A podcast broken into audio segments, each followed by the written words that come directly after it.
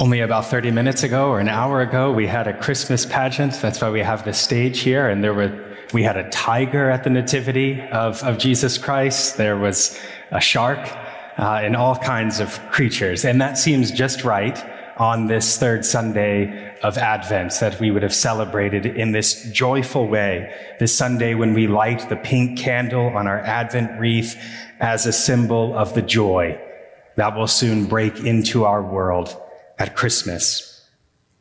As I've said, this Sunday is traditionally called Gaudete Sunday, and just in case the meaning of that Latin word does not register for you straight away, here's some background.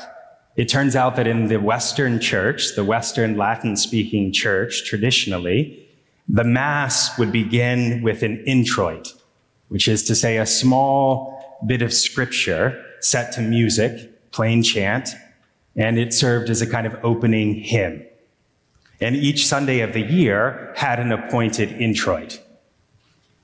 For this Sunday, the introit comes from Philippians 4, Gaudete in Domino Semper, or rejoice in the Lord always. Gaudete, rejoice during this penitential season of Advent, this time set apart for self examination and spiritual preparation, we're reminded on this day that our repentance is not an end in itself. It's not the point. The point of the repentance is to move us somewhere. It's preparing us to rejoice in the life that Jesus Christ makes possible. Rejoice. Our God is drawing near. Rejoice. Emmanuel, God with us, is coming soon. And every corner of this globe and every place in our hearts has a choice. Do we let him in? Do we let him in? In our gospel reading today, the great prophet John the Baptist is in prison and he's wondering if Jesus is in fact the Messiah, wondering if he's backed the right person.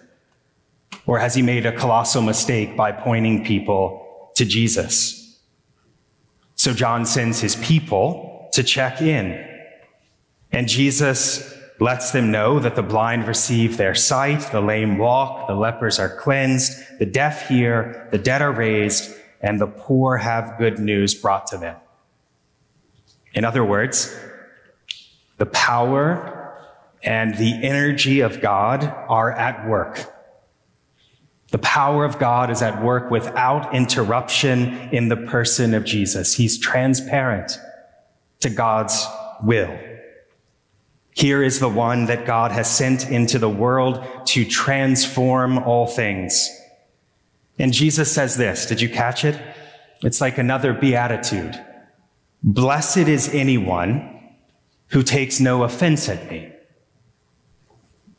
So here's the question for us on this Gaudete Sunday. Do we let him in to our hearts? Do we let him into our world? Or do we take offense at him?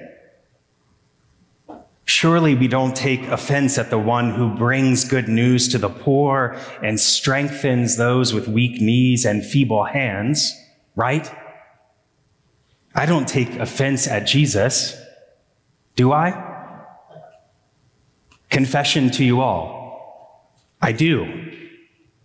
I take offense at the ways that Jesus talks about giving the same wage to the laborer who started in the work at the last hour as the person who's been laboring all day long. That's not fair to all the work I've been doing. I take offense at him saying that the rich cannot inherit the kingdom of God without giving it away. I take offense at the ways he calls me out as a religious leader who might at times speak with wisdom, at times, and true words, but who does not always practice what he preaches. What kind of offense might we take when the voiceless are given a voice? Or when those who have been cut dead by our economic policies and social injustices are brought back to life? Sometimes we forget that Jesus did not remain an infant. He grew up and he taught and he preached. And when he did, he spoke on behalf of the forgotten and the poor, those with weak knees. That's why I need Advent, a penitential season to be honest about the places in my heart that I've not yet opened up to the Messiah's grace and truth. I've not yet learned to rejoice in the Lord always, just most of the time, especially when it's convenient to my own status quo. But here's the good news the world's true light is coming and coming soon. The one who is the Messiah, who brings good news to the poor and strengthens us in our weakness and calls us to new life, to transformation. He wants to fill our hearts and break into our world. And his call never stops follow me, and I will show you life.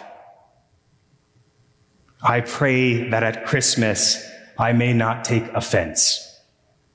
Instead, may we all rejoice in the good news of God's salvation for the whole wide world.